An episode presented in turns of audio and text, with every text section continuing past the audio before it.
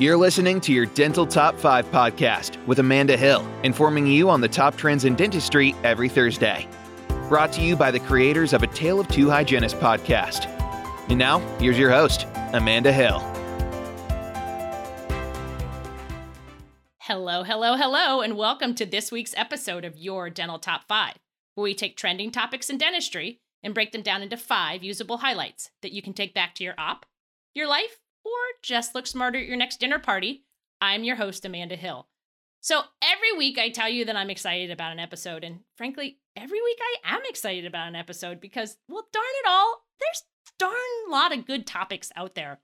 So, but this one is one that you definitely will take back to the op. Like you'll listen to it, and then the next time you are in the op, I want you to take all of these do's and don'ts and and make sure that you're utilizing them, and they're gonna help like expand your career or extend your career. That's the right word. So, to do that, I have brought along an expert, as I always do, because, you know, we need our experts.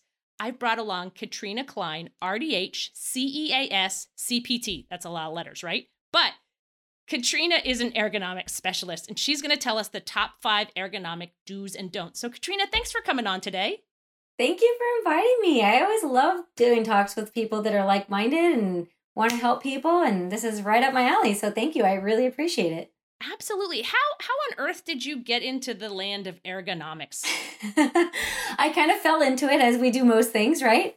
Um i so i i've been practicing for 14 years and um, about 10 years into it one of my coworkers was one of my hygiene sisters was two years into her dental hygiene career seeing a chiropractor weekly, getting no results, was in pain, and she was telling me, you know, I don't think I'm going to be able to do hygiene for another two years, much less 20. And, uh, you know, I looked at her and I said, well, I've been doing this for about 10 years and I have no pain.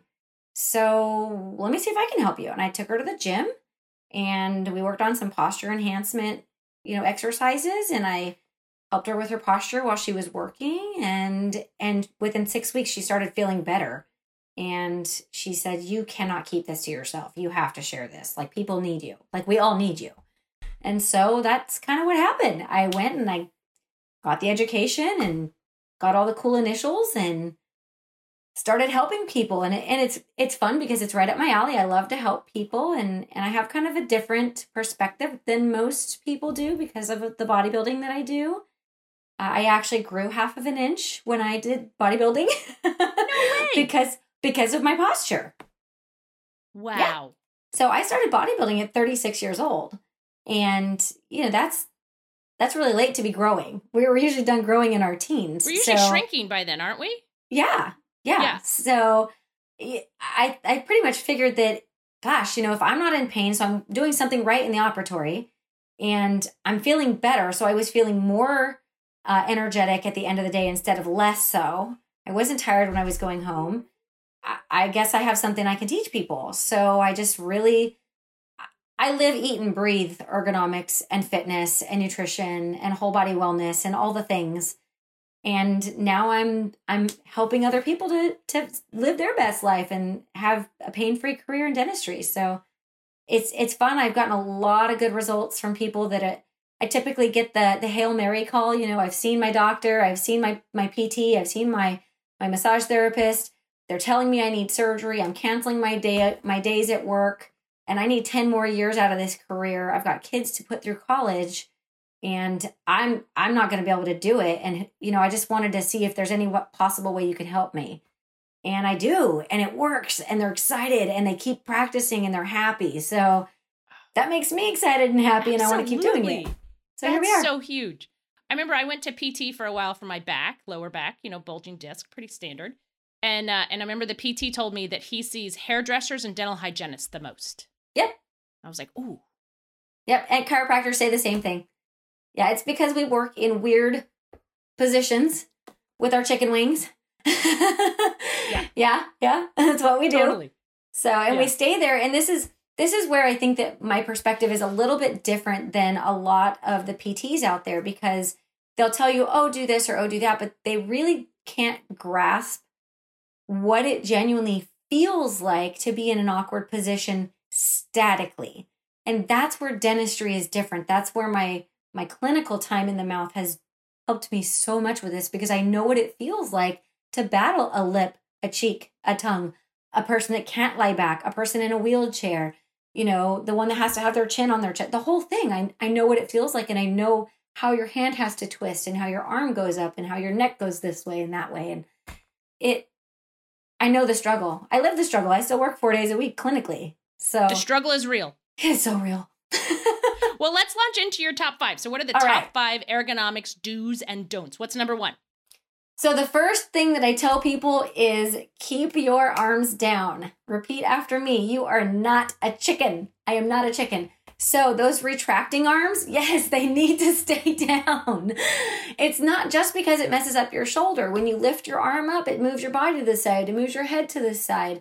Asymmetry is what kills us and makes us different than other professions, except maybe hairdressing because they do the same thing. They put their arm up when they're when they're trimming. So dentistry is different because we we practice in an asymmetrical form for static periods of time. So keep your elbows down. That means you got to move the patient's head to you how you need it to move and master indirect vision.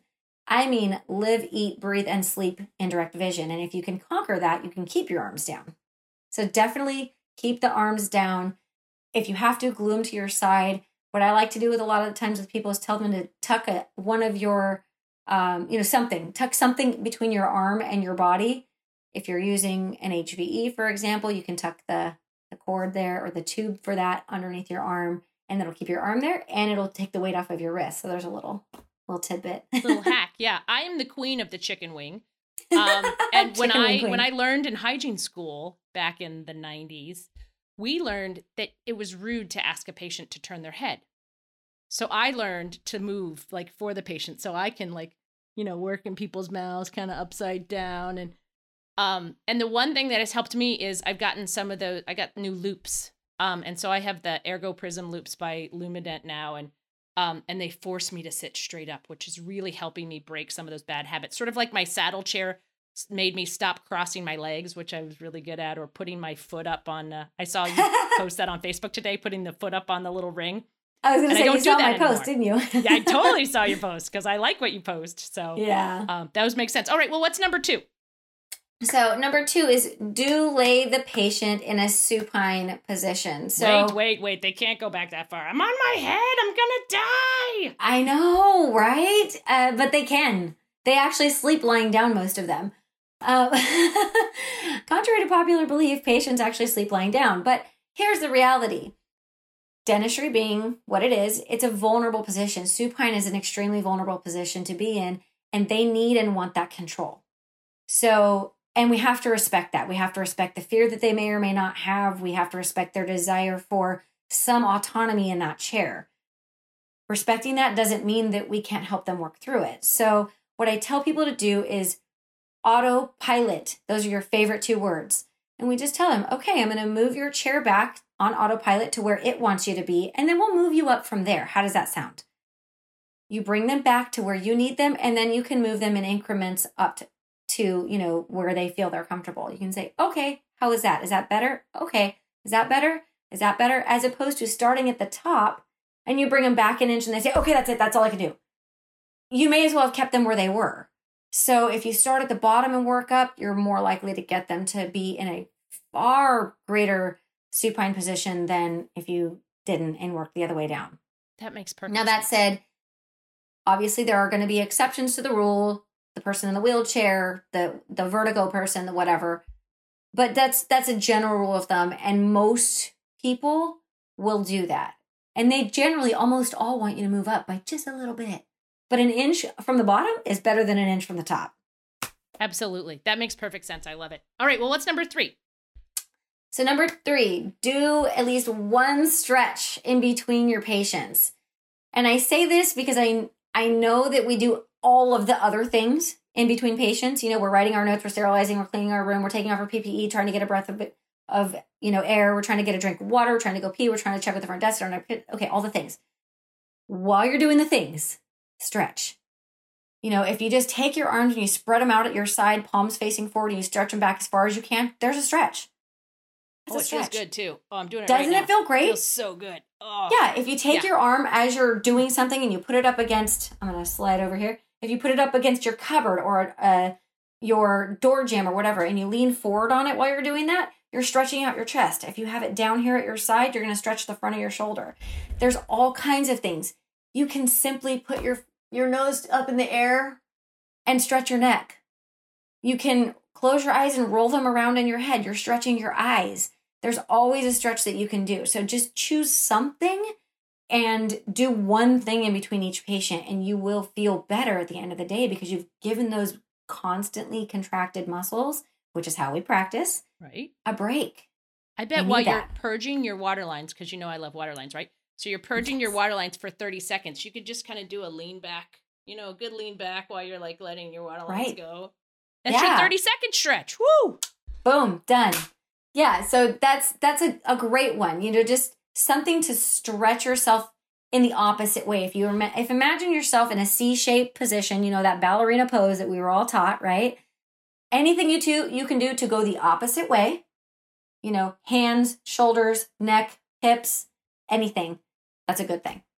Awesome. That's a great tip. All right. Well, what's number four? Number 4 is a don't. A don't practice dehydrated. Oh, man. I used to be good at that till COVID. Yeah. So with our 14 pounds of PPE that we're wearing now, our hazmat suits that we're going in with, um, I, I can show you the OSHA regulations that say you can have a water bottle in a cupboard in an operatory as long as it is a cupboard that you don't get into during any kind of treatment. So this this isn't a cupboard that has dental tools in it or prophy paste or or cotton rolls. This is a cupboard that has brochures or whatever. And you don't access that cupboard any other time between when it is sterile. That's after it's been clean and before the next patient comes in because we consider that room sterile. We're allowed to do that. That's the only time we can do that. So if you're, you can stretch while drinking water. Yeah. Something, but Run you your know, suction line, stretch, and drink water all at the same time. Eh, I don't know if I would touch the suction line and Yeah, I don't know if I could do that. The, the hygienist in me says icky, but but You're yeah, right. something, you know, just anything, pull that stuff off, get a drink of water, take your 10 minutes, you know, do it, make sure you're getting a good amount of water during your lunchtime. Drink your water when you first wake up, you know, drink it a little bit more before you walk in. The first thing you do when you walk out the door is drink more water. The reason why this, why is water so important? Besides the fact that we're 70% water, our brittle bones fracture far more easily than hydrated bones. This is why we end up with fractured vertebrae. This is why our brain gets migraines at the end of the day because, you know, our brain needs a lot of water. Like, you cannot practice dehydrated. This is what kills you. This is where your energy gets zapped from first. It's actually not the calories, it's the water. So, you make sure you drink your water, then get your calories and stretch and all the things. But don't, please, like, whatever you do, don't practice dehydrated. My uh, So, my co-hygienist has these big giant water bottles. She has two of them, and she like forces herself to have two a day. Like that's her goal, and so she Uh-huh. makes sure by the end of the workday that she has like finished them. Um, she does a great job. So good job, Erica, if you're listening. Good Uh, job, Erica. Yes, she's doing good. I She's mean, what I what I do is I always take a drink of water before I go get my next patient. Just one drink, and I take as big a drink as I can. So half the time I'm walking up to the front desk with my mouth with monkey cheeks, Yeah. and but that's okay. And and trying to remember the patient's name because you already forgot it because you left me. I mean, I can look at my route slip. but yeah, so definitely practice practice hydrated. It'll save you. All right. Well, what's number five? Number five, don't work without ergonomic equipment. And and I say this knowing that your doc is not always going to provide it to you. You know, it's it's a personal investment. And and I think honestly, when it comes to certain ergonomic instruments, you should be buying them for yourself because it's custom to you. Just like we wouldn't ask our doctors to buy us loupes because they can't have another hygienist use your loupes. Same thing with a saddle stool you can't have another necessarily have another hygienist using your stool because if you use the wrong one or it's not fitted for you it can cause just as much trouble as a regular uh, a traditional stool so for me my stool goes with me to whatever office i go to it comes to my home when i'm not working if i'm temp i mean i have i have two because that's Because you're an ergo queen, but because that's yeah, I'm I'm kind of an it's ergo junkie. So so yeah, so um you know, I have my own Cordies, I have my own loupes, I have my own light. Those are my things because I need to know that I can practice in the most ergonomic way for my my body type at every patient because it's that important because if I don't practice with ergonomic equipment, it's going to shorten the length of my career. Absolutely. And that's what it comes down to. Yeah, you know, so, I thankfully I have a great dentist who's super supportive and understands, you know, that uh, that it matters. And so, yeah, we I, I am using the Cordies, which I love. Um, right? We've switched over. You know, we're using all HVE now because we should have been using HVE. Whoops. Yeah. Sorry about that. Um, yeah. And we're using uh, the Isovac by Zyris, uh, so I don't okay. even have to use my left arm holding the suction. It's in the Yay. patient's mouth and I oh, work that half makes mouth. my heart happy. yep, and then I flip it and work the other half mouth, and I can use my mirror for my indirect vision because I have my loupes and I'm doing all the things and I feel so much better because of those things. Right. Yeah, you know, having having ergonomic tools and, and here's where it gets tricky. The word ergonomic can be just thrown on anything. Sort of like organic or natural. Yeah, yeah, natural. Natural gummy bears. Now it's they're or- totally good for you. Wait, no, they're not. yeah, no, they're not. They're actually a hot mess.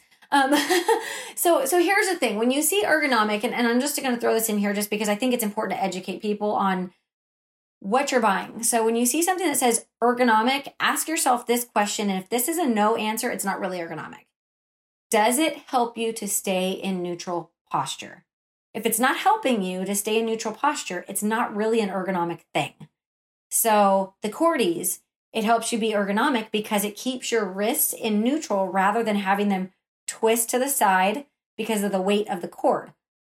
Just for example, a saddle stool, it keeps your spine in neutral because it makes you sit up. Uh, loupes are ergonomic because they make you stay back because the magnification gets blurry when you get too close or too far away. So these are things that are true ergonomic tools and that will you know, the more neutral you can stay, the better off you are. Your body will not start to accrue, you know, micro cell death, which is how cumulative effects happen in dentistry.